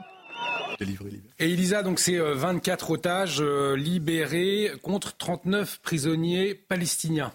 Exactement, il s'agit de femmes et d'enfants euh, relâchés, hein, euh, libérés de prison par les autorités israéliennes. Des bus qui sont sortis de la prison euh, israélienne d'Ofer en Cisjordanie, occupés, où les prisonniers avaient été transférés hein, en vue de, leur libération. Justement, 28 d'entre eux ont été déposés en Cisjordanie, alors que 11 autres ont été conduits vers Jérusalem-Est, occupés. A précisé le Club des prisonniers, c'est une ONG hein, qui défend justement les prisonniers palestiniens. Et Elisa, beaucoup de réactions à, à l'international ce soir. Nous en parlions. Emmanuel Macron, notamment, qui a réagi sur les réseaux sociaux. Oui, le président de la République qui était en déplacement aujourd'hui hein, dans le Jura, euh, qui a tweeté Je salue la libération d'un premier groupe d'otages. Nous restons euh, mobilisés aux côtés des médiateurs pour obtenir la libération de tous. Pensée particulière pour les otages français et leurs familles. Ils peuvent compter sur notre détermination. On le rappelle, ils sont huit encore otages français à être euh, aux mains du Hamas. Et en lien avec la situation au Proche-Orient, cette information, le footballeur Youssef Attal sera jugé le 18 décembre pour provocation à la haine. Oui, peu après le 7 octobre hein, et l'attaque du Hamas, le joueur de l'OGC Nice, également international algérien, avait provoqué un tollé en partageant sur son compte Instagram la vidéo d'un prédicateur s'émouvant d'abord hein, du sort des enfants de Gaza, puis tenant ensuite des propos virulents contre Israël. Il avait rapidement hein, supprimé euh, cette publication en présentant euh, des excuses. Peu après l'ouverture de l'enquête, Youssef Attal a été euh, suspendu jusqu'à nouvel ordre par son club. Nous suivrons tout cela de très près, bien sûr, Elisa. L'actualité également marquée aujourd'hui par le procès en appel de Nicolas Sarkozy dans l'affaire Big Magnon. Oui, rejugé pour euh, les dépenses excessives hein, de sa campagne euh, présidentielle perdue en 2012. L'ancien chef de l'État a dénoncé, je cite, des fables et des mensonges, accusant la société Big Magnon de s'être enrichi sur son dos. Il a également démenti avoir jamais eu connaissance d'une fraude. Retour sur cette journée avec notre journaliste police-justice, Noémie Schultz. Dans cette affaire, j'ai une responsabilité politique, je n'ai jamais fui. En revanche, je conteste toute responsabilité pénale. Je n'ai jamais eu connaissance d'une fraude. Si je n'ai pas ordonné, pas profité, pas participé, alors où est le délit intentionnel? Lors d'un court propos liminaire, Nicolas Sarkozy est encore calme, mais le ton monte assez rapidement. En première instance, l'ancien président de la République a été condamné pour avoir engagé des dépenses supplémentaires en réclamant notamment plus de meetings, alors qu'il ne pouvait pas ignorer, selon les juges, que le budget de sa campagne risquait d'exploser. À la barre, il s'en défend. Il a fait, dit-il, comme tous les autres candidats, dire qu'on s'emballe parce qu'on fait un meeting par jour, c'est une absurdité. Quand on m'a dit que le plafond avait été dépassé, je suis tombé de l'armoire. Il se défend aussi d'avoir mené une campagne fastueuse. S'il y avait eu de l'or massif, du caviar distribué, alors pourquoi la presse n'en parle pas? Cette campagne était d'une banalité euh, totale, la même qu'en 2007. Nicolas Sarkozy le reconnaît, il y a incontestablement une escroquerie dans cette affaire. Des gens en ont profité, mais est-ce que cette escroquerie m'a profité? Je le conteste formellement. Merci beaucoup euh, Elisa, on fait un point complet. Nouveau journal 23h30 euh, avec vous. L'actualité également aujourd'hui marquée. Vous avez pu le suivre en direct sur notre antenne ce matin. Les obsèques de Thomas. Je vous le rappelle, Thomas, 16 ans, poignardé dans la nuit de samedi à dimanche lors d'une fête à Crépole. C'était euh, dans la Drôme. Alors, de très nombreuses personnes étaient présentes ce matin. Vous le voyez sur ces images. L'église de Saint-Donat sur l'Arbasse était même trop petite hein, pour accueillir la foule. Plusieurs centaines de personnes pour rendre un dernier hommage Dernier hommage très émouvant ce matin à Thomas. Voyez ce reportage signé Sacha Robin, Mathieu Devez, Olivier Madinier. Le récit, Isabelle Piboulot. À 10h, l'orgue résonne à la collégiale de Saint-Donat sur l'air basse, alors que le cercueil de Thomas fait son entrée, suivi de sa famille et de ses amis. Vêtus de leur maillot bleu et blanc, les rugbymen du RC Roman PH sont venus faire leurs adieux à leur capitaine. Sur le parvis, 2000 personnes, selon la préfecture, ont suivi avec émotion les prises de parole des proches de Thomas. Ces personnes ici présentes témoignent de la joie de vivre que tu vécue. Et nous continuerons à la partager ensemble, comme tu l'aurais fait en ta mémoire. Je voudrais féliciter l'efficacité de notre police, qui a retrouvé très rapidement ces acteurs de barbarie. Et j'attends avec impatience le verdict de la justice, qui a dit par l'intermédiaire de son ministre que les acteurs seraient châtiés. Des gerbes de fleurs, des cahiers de condoléances et des visages graves, les habitants des environs ont tenu à apporter leur soutien. On n'a pas le droit de prendre la vie de quelqu'un d'autre comme ça. Je ne connaissais pas Thomas, il fallait que je lui rende hommage. Et hum, je ne regrette rien. J'étais dans le froid, j'étais dans l'attente, je ne regrette rien. C'était pour lui, pour sa famille. Un silence intense pour un dernier hommage. Le cercueil de l'adolescent de 16 ans est sorti de l'église sous le son des cloches. On a entendu les mots très forts du grand-père de Thomas, saluer les policiers, euh, espérant que, les auteurs de cette atrocité seront châtiés. On va revenir sur les interrogations autour euh, du, profil des suspects, autour de l'enquête également. Mais avant, Judith Vintraube, euh, on le voit sur ces images, Thomas, c'est c'est cette jeunesse, c'est cette France silencieuse, cette France qui rime avec amitié, qui rime avec rugby, qui rime avec le bal du, samedi soir cette France discrète finalement, cette France qu'on n'entend jamais, et pourtant cette France qui a été assassinée samedi soir dernier. C'est un peu cela au fond. C'est complètement, complètement ça. Et, dans les mots du grand-père, euh, il y a eu aussi le, le vœu que ces sauvages, euh, ainsi qu'il a qualifié euh, notamment l'assassin de son petit-fils, soient mis à l'écart hum. de notre société. C'est un discours qui a beaucoup marqué. Euh, l'ensemble de la cérémonie a été euh, extrêmement euh, digne. C'est comme une leçon à tous les politiques, Elisabeth Borne, la première ministre comprise, qui se permettent de hurler à la récupération quand précisément d'autres politiques qualifient ces agresseurs et ce meurtrier de sauvages. Jean-Michel Fauvergue, euh, Vintraube soulignait, soulignait Elisabeth Borne qui condamnait les récupérations politiques, mais euh, ce qui était marquant aussi, c'était l'absence. Il n'y avait pas un représentant du, gouvernement ce matin. Alors, soyons justes, Olivier Véran a dit qu'il s'y rendrait euh, lundi prochain. Euh, néanmoins, pas même un, voilà, sous la pression au fond, on a, envie de dire.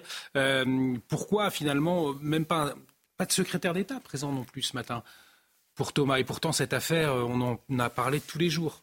La France est choquée d'ailleurs. Je pense que on arrive au bout d'une grande lâcheté une grande lâcheté de, à la fois des responsables, une partie de la population aussi. Euh, les, Français, euh, je pense qu'à un certain moment, on, manque de courage. Il faut, il faut qu'on arrive à retrouver notre courage pour réagir à un certain nombre de choses. Je crois qu'on est au bout, au bout du bout de ce qu'on peut, euh, de, ce peut tolérer. On ne peut plus tolérer, on ne peut pas tolérer une France de, des territoires, de la ruralité, une France du sport, une France de, de la de la joie de vivre, euh, etc., qui, est attaqué par une frange de la population euh, qui euh, passe son temps à, à, suivre des vieilles lunes, des vieilles lunes de, racisme. C'est dans une espèce de culture d'affrontement, de, confrontation, sous fond sans doute de, de vente de stupes. Alors pas dans cette affaire directement. Enfin, les faits sont pas directement mêlés à cette affaire-là, mais euh, mais euh, tout, tout est tendu par ça d'une manière générale. C'est-à-dire que vous avez d'un côté ceux qui profitent de cette vente de stupes et qui profitent euh, des errements qui ne sont pas punis par la justice, qui ne sont pas punis par la justice. Là, j'entendais, j'entendais le le grand le grand-père de, de, de, de, la victime euh, qui, euh, qui, qui appelle à la justice. Euh, j'espère, je souhaite, je, je, souhaite que la justice se réveille là-dessus. Euh, on a un vrai gros problème aussi là-dessus. En fait, l'État s'est désarmé et s'est désarmé par, le, par le, la faute de sa justice. La justice ne punit plus ou elle est ridicule quand elle punit. Et puis on n'ose plus non plus c'est là où je voulais en venir, dire les choses, nommer les faits, clairement les choses, aller sur place et, euh, et, et réagir contre ça. Et, et je crois qu'on arrive au bout de ça. Euh, honnêtement. Voilà, on, on, ne sait pas nommer les choses, euh, Denis Deschamps. Et euh, d'ailleurs, ce soir, sur les réseaux sociaux, il y a le nom des suspects euh, qui circulent. Écoutez ces révélations du, du Figaro, ces confidences d'un ministre sur les profils des auteurs. Il y a une omerta totale sur euh, le profil des auteurs. Et voyez ce que confie ce ministre.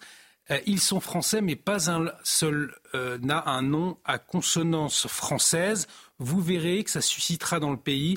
Cette affaire traumatisera légitimement nos compatriotes. Il faut remettre des règles et de l'ordre, sinon le pays partira à volo. Pourquoi cette peur de dire la, réalité, selon vous pouvoir le, pouvoir politique est tétanisé de dire que oui, effectivement, euh, bien les auteurs ont, ont, un certain profil et ce profil, on le retrouve souvent dans, dans, des, dans des, risques, euh, dans, dans les commissariats de police. C'est exactement le même phénomène que sur d'autres événements que l'on a eus, où en fait on a peur de, que, les, que les banlieues s'enflamment et donc, en fait, on ne dit plus les choses. On a un recul, je ne cesse de le dire, on a un recul de la démocratie par deux biais, deux biais, trois biais importants. Mmh. Un, l'autorité s'est effondrée.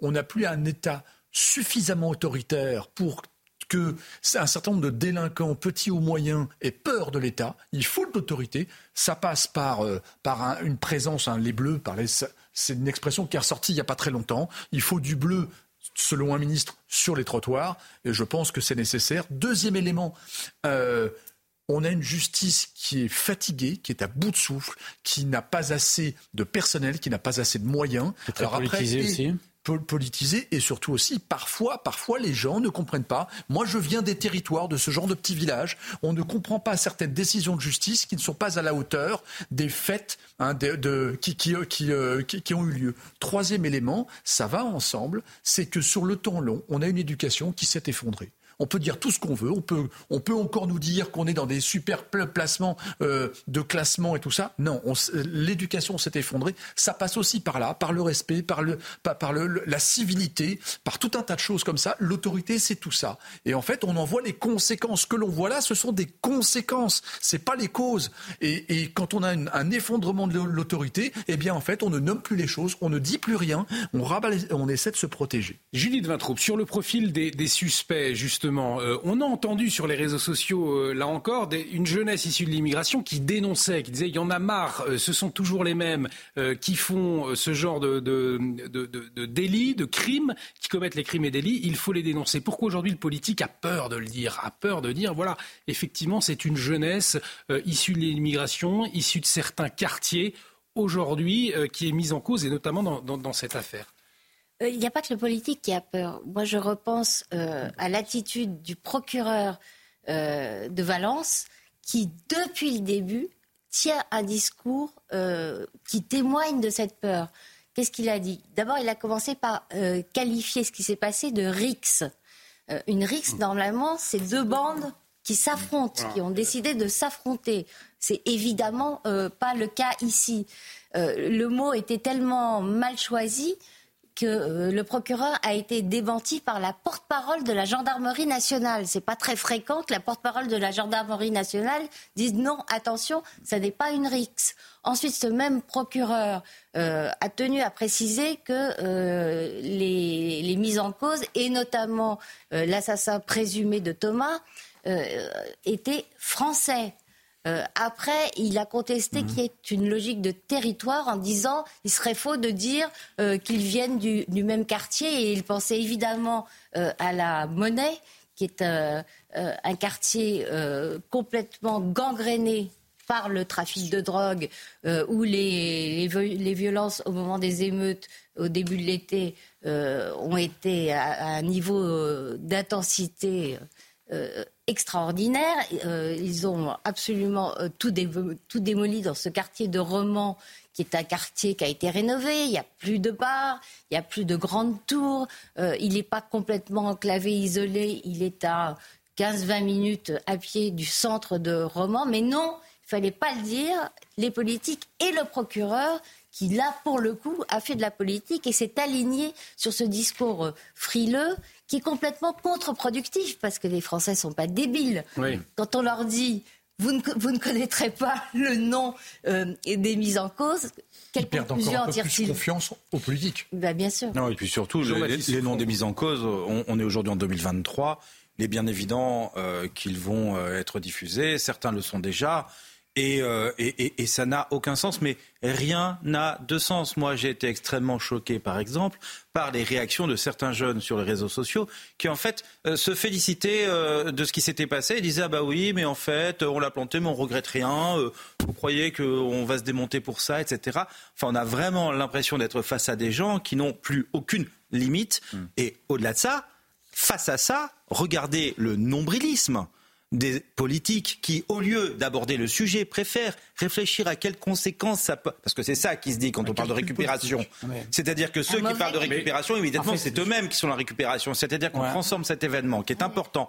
6000 personnes à la Marche Blanche, hein, dans un petit village de 500 habitants. C'est quelque chose de fondamental. Ça touche les gens. Et en fait, on en fait un débat. On a l'impression d'être dans une assemblée générale euh, d'un parti politique. Enfin, euh, Jean-Michel Fauvert, c'est vrai que les Français sont pas dupes. Quand on envoie le GIGN, euh, c'est bien la preuve que ce n'était pas une simple rixe ou bagarre euh, dans un bal comme on pouvait le connaître autrefois. C'est vrai que les bagarres dans les balles, ça a toujours existé, des, échanges de coups de poing euh, après avoir bu quelques, quelques bières. Oui, ça a toujours existé. Mais on n'envoyait pas le GIGN à l'époque. Donc c'est aussi un, signe de l'évolution de la situation, l'évolution de la violence d'envoyer 50 gendarmes de ce groupe. On envoie un GIGN parce que parce qu'une une bande euh, qui, qui, qui, plante à coup de couteau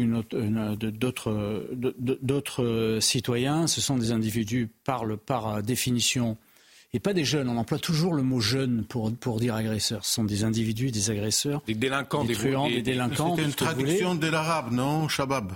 Je sais pas, mais bon, euh, et, on, on, envoie donc des, policiers expérimentés pour les arrêter parce qu'ils sont dangereux et parce qu'ils sont désinhibés par rapport à la, violence qu'ils donnent. Mais, mais, je voudrais insister sur une chose. On est de, euh, bloc contre bloc. Et les, deux blocs sont inégalitaires. Le bloc qui respecte la loi, y compris chez les jeunes, etc., c'est un bloc qui est largement très majoritaire.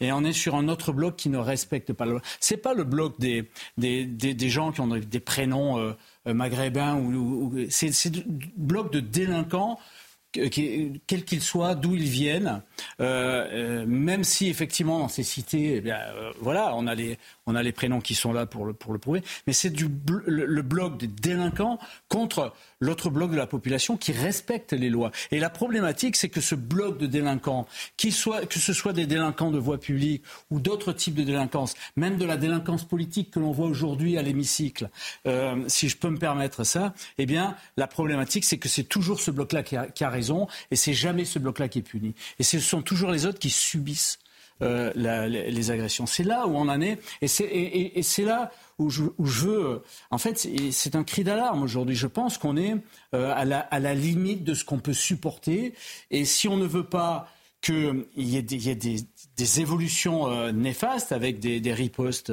néfastes, eh bien, il faut que l'État fasse son boulot et que la justice rende la justice. Parce que quand vous avez plus de justice dans un pays, plus aucune justice, ou très peu, euh, eh bien, à ce moment-là, ce sont les gens qui vont, qui vont, euh, qui, vont faire leur justice eux-mêmes. Je vous donne la parole tout de suite, euh, Maître Souffron. On va juste faire un petit point sur l'enquête pour savoir où nous en sommes précisément. Alors, neuf suspects, dont le meurtrier présumé interpellé, placé en garde à vue mardi, dans le cadre d'une enquête pour meurtre, tentative de meurtre en bonne organisée. Trois sont des mineurs de plus de 16 ans, les autres 19 à 21 ans. Certains sont déjà connus de la justice, notamment pour, des, pour, pour port d'armes. Hein. on fait le point avec Mathilde Mathilde Ibanez qui est sur place. On en parle ensuite. Les neuf personnes interpellées, plus la personne qui s'est, elle, rendue directement à la gendarmerie, resteront placées en garde à vue cette nuit dans le cadre de l'enquête pour meurtre et tentative de meurtre en bande organisée. Le principal suspect, lui, est âgé euh, de 20 ans. Il a été désigné par plusieurs témoins comme étant l'auteur du coup de couteau mortel sur euh, Thomas. Pourtant, il continue de nier les faits face aux enquêteurs. Il est déjà euh, connu des services de police, dont deux condamnations par ordonnance pénale, l'une pour recel de vol, l'autre pour port d'armes blanches de catégorie D. Parmi les autres individus placés toujours en garde à vue, trois sont euh, des mineurs ayant plus de 16 ans. Une garde à vue pour ces dix suspects, donc qui doit prendre fin normalement demain en début d'après-midi. Pour l'heure, aucune information euh, n'a été donnée quant au nombre de personnes qui vont être déférées devant le juge. Très opaque hein, comme enquête euh, en tout cas, euh, très peu d'éléments filtres, encore moins le nom le nom des auteurs. J'y reviens puisque aujourd'hui sur les réseaux sociaux, ce soir en tout cas, le nom du principal suspect, donc visiblement euh, a fuité euh, et, il est largement relayé ce soir. On voit que là aussi, il y a. Euh, Ça évolue. C'est le nœud du problème aussi. Et, il, faut, il faut être attentif. Hein. C'est-à-dire que autant on peut contester ou déplorer l'inaction des politiques, autant pour le coup, finalement, les forces de police ont été relativement rapides à identifier, ensuite à les repérer, alors que visiblement ils étaient en train d'essayer de s'enfuir, euh, à leur tomber dessus, à faire ça ah, proprement. et aujourd'hui, vient pas de la police, hein. Voilà. on, le sait, hein. Exactement. Et, et, prenez un slogan d'un En revanche, se pose la question qui revient régulièrement, à savoir comment. Comment est-ce qu'on a pu euh, laisser des gens qui... Euh, ben, comment est-ce qu'en fait on a laissé cette situation dégénérer sans qu'on puisse la surveiller. Mais moi, je me suis retrouvé à revoir le discours d'entrée en fonction du procureur de Valence en 2017 dans un autre euh, euh, département où il était. Eh il avait commencé par dire euh, bienvenue. J'arrive aujourd'hui, bienvenue chez les clochards. Ah oui, il reprenait les mots à l'époque de Jean-Jacques Urvoas, qui avait fait scandale en disant ça. Il avait commencé son discours de cette façon. Mais ce qui se passe aujourd'hui, eh ben, c'est qu'on a une justice de clochards. Et c'est exactement ce qu'on est en train de vérifier. C'est-à-dire qu'on n'a pas suffisamment de policiers sur le terrain, on n'a pas suffisamment de monde pour pouvoir euh, euh, organiser, surveiller. Et on se retrouve avec des gens, et là, je le redis, je suis choqué. On trouve c'est extrêmement préoccupant, c'est que dans les explications qui sont avancées, vous n'avez pas des gens qui vous expliquent ah mais non, mais enfin, il parle de provocation, comme si le fait de tuer quelqu'un à coup de couteau pouvait être une réponse en France à des provocations.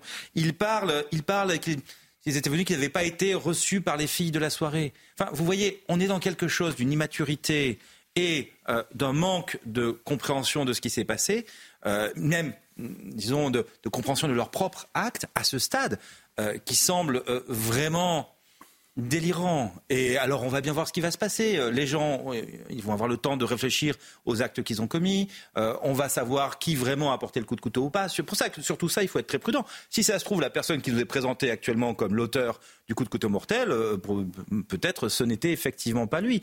Donc tout ça, il faut savoir rester prudent. Mais quand on voit les réactions, quand on, si vous voulez, quand on, on regarde la manière dont les gens décrivent leur perception de ce qui s'est passé, il n'y a aucune prise de conscience. Et donc ça, c'est très inquiétant. Vous le rappeliez, il y a l'enquête qui est en cours. On verra quels sont les éléments et le travail des enquêteurs le permettra de déterminer précisément ce qui s'est passé. Judith Vintraud, mais on va y venir dans un instant. On va l'évoquer, la situation en, Irlande avec cette colère, ces émeutes, euh, ces violences. Pourquoi ces violences? Puisque très rapidement, il y a eu des rumeurs sur les réseaux sociaux comme quoi cette personne mm. était euh, une, une, personne donc euh, immigrée qui était sur le territoire irlandais et qui, qui aurait donc poignardé cinq personnes, huit personnes, dont, dont trois enfants. en tout cas, cette cette affaire de Crépol, euh, elle révèle quoi sociologiquement Qu'il y a deux France et qu'on ne veut pas le dire, qu'on n'ose pas le dire aujourd'hui? Il y a euh, cette France des villages et puis il y a cette France des, banlieues avec des tenues vestimentaires différentes, un langage différent. Et, c'est ça que les Français ont le sentiment qu'on leur cache ou qu'on n'ose pas dire aujourd'hui. Est-ce que nommer les choses, eh bien, il faut les nommer pour éviter justement cette violence qu'on a vue en Irlande euh, la, nuit, la nuit passée? Je, pense que la présentation euh, de deux France est fausse.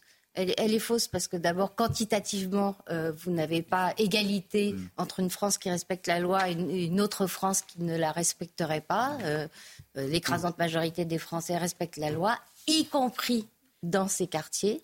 et ça c'est le deuxième problème quand on parle d'une autre France, on affiche une double peine à ces gens qui vivent dans les tout à fait tranquillement dans les quartiers et qui sont exposés, les premières personnes exposées euh, à ces violences, à ces insensibilités. Donc cette vision de France est fausse. Mais je voulais aussi réagir euh, à, la, justice des clochards.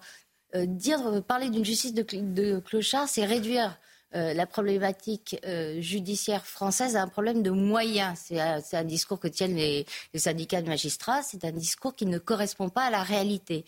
Il y a le laxisme de certains juges, pas tous. Il y a l'idéologie de certains juges, pas tous. Et il y a l'idéologie politique qui a amené à supprimer chez nous euh, les courtes peines. Et, notamment pour les mineurs qui déjà chez nous de toute façon euh, n'allaient pas en mmh. prison euh, à, moins d'avoir commis des atrocités, alors que ces individus dont un certain nombre ont déjà un casier chargé alors qu'ils sont euh, très jeunes, sont, sont évidemment les produits d'abord de ce laxisme et pas d'un manque de moyens judiciaires. Mais vous ne pouvez pas parce que la loi l'interdit, et ça c'est valable pour les gouvernements de droite comme de gauche, envoyer quelqu'un en prison pour une peine inférieure à un mois, un juge n'a pas le droit de prononcer une peine inférieure à un mois. À, six, mois, il est obligé de, l'aménager. Euh, Alors, je, voudrais, quand même vous entendre avant, le journal, le fait un, mot sur... ne prennent pas euh, la, justice en leurs mains, c'est à l'avantage de la France. Ah, ah, ah, avant, avant que nous, euh, que, avant le, journal avec Elisa,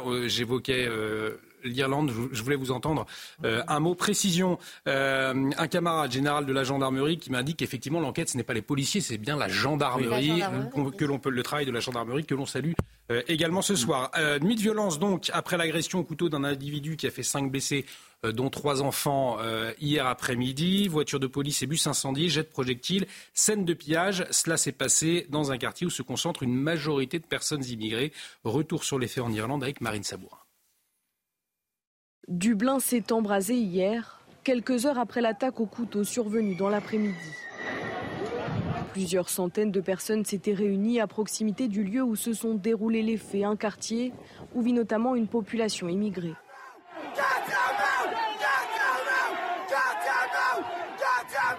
Plusieurs véhicules et au moins un bus ont été incendiés par des dizaines d'individus, une faction de hooligans selon la police irlandaise.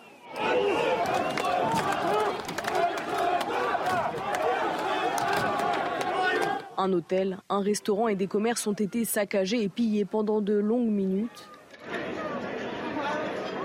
avant que les forces de l'ordre ne soient visées par plusieurs individus comme ce policier écarté de son unité. Au total, ce sont 400 officiers qui ont été déployés pour rétablir l'ordre. Le calme est revenu dans la capitale irlandaise aux alentours de 22 heures.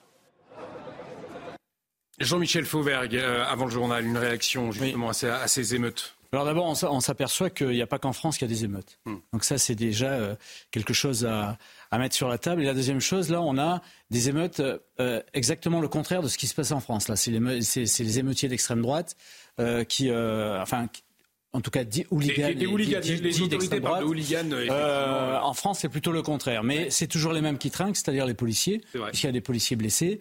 Euh, et ça, ça, veut dire que les policiers et les gendarmes euh, sont là pour maintenir l'ordre et pour faire en sorte que les choses se passent le mieux possible et pour intervenir, euh, quel que soit leur public en face d'eux, de la meilleure manière possible de la manière la plus républicaine. La deuxième chose, l'autre chose que je voudrais dire, c'est que, euh, et, et ça, c'est porteur d'espoir parce que c'est porteur de courage on a un jeune Français qui est intervenu pour, euh, pour euh, arrêter l'auteur le, de, des faits, avec d'autres. Hein, l'auteur des faits. Il s'appelle Alan Lorengui, il a 17 ans. Voilà. Au de Dublin, qui a fermé l'assaillant. Et c'est pas la première fois, vous le savez, qu'en France, on a des gens qui interviennent, tout. Et ça, c'est plutôt porteur d'espoir. C'est la population courageuse, c'est la population telle qu'on aime la voir. Quelle soit d'ailleurs cette population-là, je le rappelle, euh, population de, de, de souche ou issue euh, de l'immigration, puisqu'on a, je le rappelle aussi, euh, des, des, des, gens euh, issus de l'immigration qui ont sauvé des bébés en montant au cinquième étage. Vous en rappelez de cette affaire-là ou, dans, ou, dans les... Ça arrive aussi. C'est vrai, mais ces émeutes sont assez inédites. En un mot, Julie de Vintraube, finalement, la raison de l'émeute inédite révélatrice aussi d'une situation en Europe. Bien sûr, parce que ce que, ce que les autorités irlandaises appellent hooligans, c'est pas des, c'est pas juste des supporters de foot. Évidemment, ils ont une euh, idéologie, et ce qui fait que ça dégénère comme ça en émeute massive, c'est que le terrain est favorable. Et pourquoi le terrain est favorable? Parce que euh, les Irlandais euh, ont, comme beaucoup de populations européennes, le sentiment de ne pas être suffisamment protégés par leur justice et par leurs institutions si ce n'est pas, si entre catholiques et protestants, c'est entre... C'est encore, effectivement, encore effectivement autre chose. Problème d'immigration aussi, hein, c'est un bah problème d'immigration. Et on verra si ça, ça, ça, ça fera euh, tâche d'huile. Effectivement, ce n'est pas le cas euh, en France. Dieu merci pour le moment. Il est 23h30, euh, tout pile, l'heure de retrouver Elisa Lukavski, c'est le journal.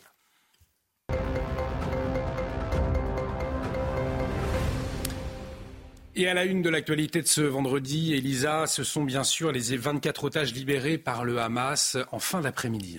13 hein. Israéliens, 10 Thaïlandais et un Philippin hein, qui ont été euh, remis au comité international de la Croix-Rouge à Gaza par le Hamas. On va revenir sur euh, ce retour des otages en territoire israélien avec notre envoyé spécial, Thibault Marcheteau.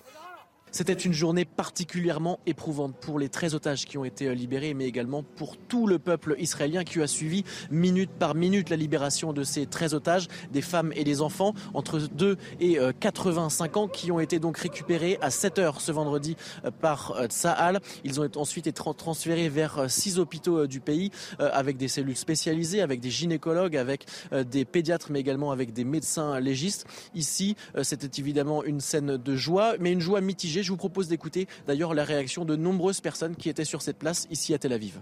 Je suis à la fois triste et content. Triste parce qu'il y en a encore beaucoup d'autres retenus en otage. Et content parce que nous en avons tout de même récupéré 13 aujourd'hui. Ça sera différent. Ça va changer, je l'espère. Ils peuvent nous en apporter plus. Car ils ont beaucoup d'enfants. Mais pour l'instant, c'est déjà ça, c'est mieux que rien. Il y a également le Premier ministre israélien Benjamin Netanyahu qui s'est exprimé quant à cette euh, journée. Il s'est dit évidemment satisfait par la libération de ces 13 euh, otages et que cet accord puisse arriver à son terme pour cette première journée. Il a d'ailleurs affirmé à son peuple que tous les otages présents dans la bande de Gaza rentreront en Israël le plus rapidement possible. Elisa, donc en, échange de ces 24 otages israéliens, 39 prisonniers euh, palestiniens libérés également. Il s'agit de femmes et d'enfants hein, qui ont été libérés de prison par les autorités israéliennes. Des bus sont sortis de la prison euh, israélienne d'Ofer en Cisjordanie euh, occupée où les prisonniers avaient été hein, transférés en vue de leur libération. 28 d'entre eux ont été déposés en Cisjordanie et 11 autres ont été conduits vers Jérusalem-Est. A précisé le Club des prisonniers, c'est une ONG qui défend les prisonniers et puis cette trêve à Gaza, eh bien, elle a permis l'entrée de l'aide humanitaire, hein, Elisa. 137 camions ont déjà été déchargés. Hein. C'est félicité l'Agence des Nations Unies chargée de la coordination humanitaire. Cette livraison constitue, je cite, le plus gros convoi humanitaire depuis le début du conflit entre Israël et le Hamas le 7 octobre. Euh, les Nations Unies qui précisent que 129 000 litres de carburant ont aussi pu passer la frontière vers Gaza et que 21 patients en situation critique ont été évacués euh, du nord de l'enclave. Des centaines de milliers de personnes ont été aidées avec de la nourriture, euh, de l'eau, du matériel médical et d'autres produits de première nécessité. Et dans ce contexte, Elisa, eh bien l'inquiétude des Arabes israéliens, puisque les musulmans se sentent aujourd'hui stigmatisés hein, dans le pays. Mm, beaucoup de villes euh, arabes, hein, notamment, subissent la guerre en restant isolées du pays. Nos reporters ont pu se rendre dans la communauté des Bédouins dans le désert du Negev. Là-bas, les habitants sont arabes et vivent habituellement en paix avec les Juifs. Reportage de nos envoyés spéciaux Antoine Estève et Olivier Gangloff. Rahat est la plus grosse ville arabe d'Israël, à seulement 30 km de la bande de Gaza. C'est une communauté de bédouins sédentaires. Ils ont perdu 20 des leurs pendant les attentats du 7 octobre, principalement des travailleurs agricoles, et deux d'entre eux sont retenus en otage à Gaza. Les minarets des mosquées se détachent du paysage. Toute la population est musulmane. Depuis les attentats du 7 octobre, les habitants se sentent isolés. Le Raïs, le maire, nous reçoit dans son bureau. Il aimerait que son discours de paix soit entendu partout en Israël. Nous sommes très fiers d'être des musulmans dans ce pays. L'islam est une religion de paix ici. Être un musulman modéré, c'est aider les autres. Ça n'a jamais été un problème d'être un musulman en Israël. C'est l'islam radical qui l'inquiète le plus, avec les tirs de roquettes venus de la bande de Gaza. Notre problème, c'est la sécurité. C'est plus important que la nourriture chez nous. Le gouvernement israélien nous aide financièrement, notamment pour construire des abris anti-bombardement, mais ça ne suffit pas. Sur le marché, nous ressentons une ambiance morose. Beaucoup de magasins ont fermé récemment. On nous explique que l'économie s'est effondrée depuis les attentats. Les Juifs ne veulent plus faire de business avec les Arabes. Moi, j'ai dû licencier deux employés déjà depuis le début du conflit. Et puis, vous savez, les roquettes qui explosent ne distinguent pas les musulmans des Juifs. Ils sont 300 000 en Israël. Dans le Negev, entre la Cisjordanie et la bande de Gaza, la communauté des Bédouins espère des jours meilleurs et ne veut pas être victime d'amalgame. Et à noter également dans l'actualité euh, le procès en appel de Nicolas Sarkozy. Vous le savez, c'est dans l'affaire Big Malion. Oui, il est rejugé pour les dépenses euh, excessives hein, de sa campagne présidentielle qu'il a perdue. Euh, en 2012, l'ancien chef de l'État qui a dénoncé aujourd'hui des fables et des mensonges accusant la société Big Malion de s'être enrichi sur son dos. Il a également démenti avoir jamais eu connaissance d'une fraude et il conteste toute responsabilité pénale. Merci beaucoup Elisa. Vous le disiez au début de ce journal, donc 24 otages libérés hein, aujourd'hui par le Hamas. Cela s'est passé en fin d'après-midi. Vous avez pu le suivre en direct sur notre antenne. 13 euh, Israéliens, 10 Thaïlandais, un Philippin, remis donc au comité international euh, de la Croix-Rouge, Israël qui a libéré de son côté 39 femmes et enfants hein, euh, détenus en prison. Alors des femmes et des enfants euh, israéliennes qui sont arrivées à Petar Tirva, donc dans cette ville, à l'hôpital de Schneider plus précisément. Il y a eu une conférence de presse justement juste après l'arrivée de ces quatre femmes et de ces quatre enfants. je vous propose d'écouter.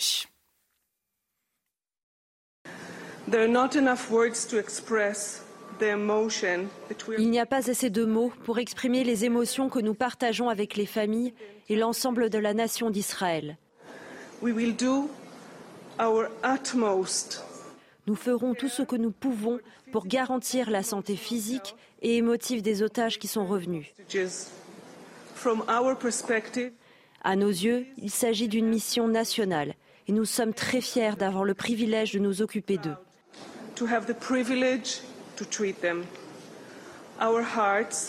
Nos cœurs sont avec les autres captifs, qui sont toujours à Gaza. Nous sommes avec leurs familles et nous espérons qu'ils reviendront aussi vite que possible. Nous espérons qu'ils reviendront en bonne santé dans un futur très proche. Gideon vous nous le disiez en début d'émission, ces euh, femmes, ces enfants donc euh, libérés euh, aujourd'hui. apparemment, les dernières informations hein, qui vous sont relayées, c'est que ces personnes sont plutôt en, bonne santé, bonne santé en tout cas physique, hein, puisque après il y a effectivement les conséquences psychologiques qui elles peuvent être traumatisantes. il y a d'autres qui sont arrivés dans un autre hôpital, Wolfson et à Holon, du côté de Tel Aviv. Là, ils ont rencontré déjà des membres de, leur famille. Donc, il y a quelques hôpitaux qui se sont dispatchés.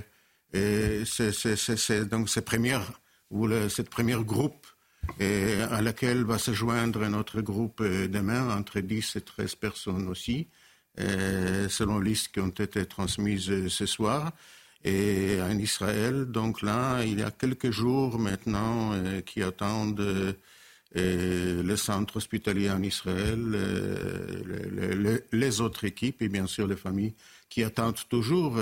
Et par exemple, le, président Biden attend toujours la fille euh, israélo-américaine de 4 ans qui a perdu ses deux parents pendant l'attentat, elle est seule là-bas. Elle, n'a pas été libérée aujourd'hui. Biden, dans sa conférence de presse, a dit qu'il espère qu'elle sera libérée demain ou dans l'un des prochains jours. C'est vrai qu'on aurait pu effectivement, Denis Deschamps, euh, euh, attendre la libération de binationaux. Nous avons huit concitoyens français. Visiblement, ils ne sont pas sur la liste. Hein, euh, ni les Américains, ni les Français. Ni les Américains, ni les Français. c'est révélateur. Mais on va en avoir 13, 13, 13 et 11. Hein, donc, ça, va être un feuilleton malheureusement un peu sordide tous les jours Bien évidemment, on se met à la place du Hamas, ils vont jouer sur les nationalités pour en libérer au fur et à mesure. Et puis, il y aura les autres séquences derrière. Donc, en fait, ils vont entretenir le suspense pour que, justement, l'internationalité de cette affaire reste, euh, enfin, reste très émouvante. Donc, euh, on aura probablement, dans cette première séquence, quelques Américains. On va avoir peut-être, et je l'espère, des Français. Mais ça va durer. Il ne faut pas croire que les huit vont être, vont, être rendus euh, tout de suite, comme les Américains d'ailleurs. Il y, a, il, y a, il, y a, ce côté sordide, effectivement, Judith Vintroum, euh, per, libération perlée, au compte-goutte, un certain sadisme aussi euh, euh, du côté du Hamas hein, dans cette. Euh, sordide dans cette comme tout chantage, et ça, c'est mm. le chantage ultime, puisque c'est un chantage à la vie et à la L'affection, mort. Ouais. Donc, famille. il n'y a pas pire. en plus, on ignore à peu près tout. Alors, bon, certes, on imagine qu'il y a des euh, réflexion euh, géopolitique derrière le choix de la nationalité des, des otages, mais euh, on ignore à peu près tout de ce qui fait que ces personnes-là, et, et, tant mieux pour elles, c'est c'est formidable pour elles, ont été libérées et pas par exemple ce petit bébé Kfir là.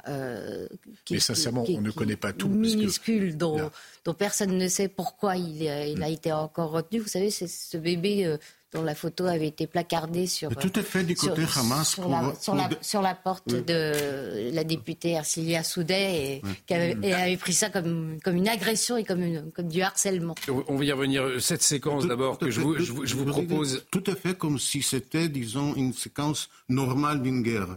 C'est ce que le Hamas essaye de, de, de, de présenter. Et par ces échanges, si on va trop s'habituer à ces échanges quotidiens, etc., et puis arriver à un cessez-le-feu, etc. C'est la volonté, c'est une stratégie. Alors en tout cas, on, on, va y revenir dans un instant. Je vous propose de regarder cette séquence dans les, les rues d'Israël, les rues de Tel Aviv plus précisément, séquence de joie hein, après la libération de, de ces 13 personnes. Regardez.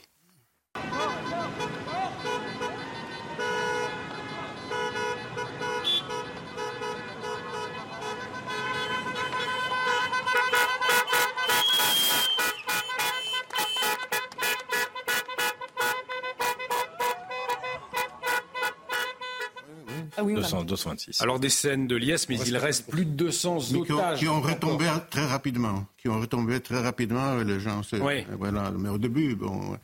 Au, moins, c'était le signe que quelque chose a commencé. Cela dit mm. euh, que ça peut continuer, mais bien sûr, il y a tant de monde. les gens sont toujours, au, moins les familles attendent toujours que cette séquence se prolonge, euh, voilà, et que, que beaucoup plus du monde sera libéré. Et l'Elysée très discrète sur les huit, les huit otages français, Jean-Baptiste Souffron, ces dernières heures, plus particulièrement bah, Oui, enfin euh, non, euh, c'est ce qui vient d'être dit. C'est-à-dire qu'en en fait, euh, il y a une séquence dans laquelle les otages seront libérés les uns à la suite des autres pendant plusieurs jours. je pense que l'Elysée a rappelé la détermination et la volonté de les libérer, euh, pour le coup, on ne peut que soutenir la diplomatie française euh, en, en s'efforçant de faire en sorte. Même le Quai d'Orsay voilà. assez discret, mais ils ont quand même fait une, ils ont quand même fait un communiqué ce soir. Et euh, il faut savoir que la France a, a une position assez claire dans ces cas-là, c'est qu'elle est discrète et elle est à l'action. Alors, tout a été reproché à. Mais il faut en avoir les moyens aussi. Oui, Est-ce que la France a oui, les moyens En attendant, elle est dans l'action et, et, et, on saura le dénouement et bien après, parce que, comme je disais tout à l'heure, c'est d'une complexité sans nom ce genre de deal. Et il y a tas de choses qu'on ne sait pas, hein, parce que forcément le Hamas a dû faire du chantage sur tout un tas de choses. On le saura peut-être après, oui. mais en attendant, nous, on a une tradition, c'est qu'on ne parle pas et on agit le plus possible. Et Emmanuel Macron est tout le temps au téléphone, il est très actif, il a encore appelé aujourd'hui l'émir du Qatar, et je crois qu'il faut le laisser travailler, il faut arrêter de critiquer gratuitement tout. Vous avez vu, on lui a reproché plein de choses, d'y aller, pas y aller, et ainsi de suite. Non, il est en, dans l'action, et euh, ce genre de choses, c'est facile de critiquer. J'aimerais bien savoir qui aurait la capacité d'être un des acteurs là-dedans. C'est pas évident. Je pense que c'est même pas nécessaire de, de, de, rentrer dans ce genre de débat à ce stade. On peut le critiquer quand il y a des choses à critiquer, mais là, on est au début d'une séquence. Euh, il joue son rôle. Euh, il a fait un communiqué pour saluer euh, la libération d'un premier groupe d'otages. Et il a rappelé la détermination à, à, ce que les otages français soient libérés et à ce que oui. tous les otages soient libérés. Donc, on, on c'est un peu le en même temps diplomatique Judith Vatrop qui a été les... incompris. Oui, non, mais pardon, sur, sur, euh, sur, les Forcément. efforts faits par la France et Emmanuel Macron en particulier pour libérer euh, et le les otages le et les otages binationaux, évidemment que toute critique est impossible. On n'en sait à peu près rien. On ne connaît à peu près rien euh, des dessous. En revanche, je suis désolée, on peut tout à fait euh, critiquer. On est en démocratie. Tout à fait. et on peut en débattre. et on peut en débattre les, têtes à queue euh, diplomatiques euh, de Emmanuel Macron depuis le, depuis le 7 octobre. Hein. On a quand même eu euh, tout et son contraire. Là, c'était pas du en même temps, c'était du tout et son contraire. Gidon Koutz, dans les heures qui viennent, bien évidemment, la parole des otages qui ont été libérés va être importante, notamment pour les services de secret israéliens, notamment pour l'armée israélienne. Euh, pour comprendre dans quelles conditions euh, ces, otages étaient euh, retenus. Qu'est-ce qui est prévu justement dans, ce contexte-là, dans les heures qui viennent? Il y a d'abord un accompagnement médical, psychologique ces otages vont être, ces anciens otages libérés, tout juste libérés, vont être entendus également par les services secrets Oui, ils, vont être entendus, c'était prévu. il y a même des spécialistes et des conversations, je dirais pas d'interrogatoire d'enfants et qui ont été déjà préparés. Ils m'ont parlé avec les enfants pour essayer de voir un peu, un peu de signes ou un peu de, de, traces ou d'informations, peut-être au deuxième ou au troisième degré. Je, je ne sais pas. Et bien sûr, ça, ça, sera fait, ça sera fait, et ça sera utilisé peut-être dans la suite de, et dans la suite des hostilités, mais le problème est si euh,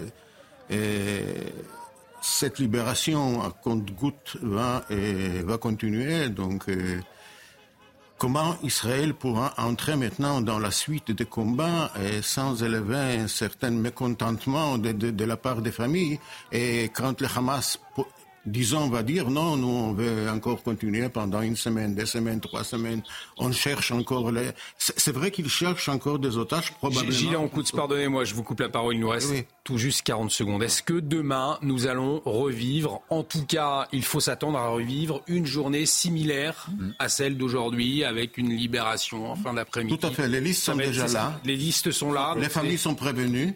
On ne sait pas encore qui sera là, entre 10 et 13 personnes, c'est ce que Chaque soir, il y a une nouvelle liste. Oui, mais... C'était prévu dans l'accord. Voilà. Donc demain, oui. mais si tout se passe bien, pas de grain de sable, eh bien deux nouveaux otages et, et, au-delà de ça, et c'est un, point intéressant qui a été relevé par Joe Biden, qui a eu la communication à peu près la même que Emmanuel Macron, mais qui a ajouté un point de détail. Comme je vous le disais, il y a une séquence qui a été mise en œuvre pour libérer des otages, eh bien, euh, cette séquence, en fait, elle n'est pas obligée de se durer que quatre jours. Et ah ce que disait Joe Biden, c'était qu'il existait de vraies chances de prolonger la trêve. Donc peut-être que si ça marche sur les quatre jours qui viennent, eh ben, peut-être qu'on verra un cinquième, un sixième, et on, suivra. Vous voyez, là, on arrive au terme de cette émission. Ce sera à suivre, bien évidemment, sur CNews, toutes ces euh, libérations d'otages dès demain. Merci Judith Vintraud, merci Elisa Lukavski, euh, merci Jean-Baptiste Souffron, merci Gidon Coutts, Jean-Michel Fauvergue et Denis Deschamps. Excellente soirée à vous excellente soirée et nuit à vous également sur CNews, bien évidemment, puisque l'information continue. L'édition de la nuit avec Barbara Durand euh, à suivre tout de suite. Merci à Martin Mazur de m'avoir aidé à préparer cette émission. Toutes les équipes techniques également qui nous ont accompagnés ce soir. Excellente nuit sur notre. À très vite.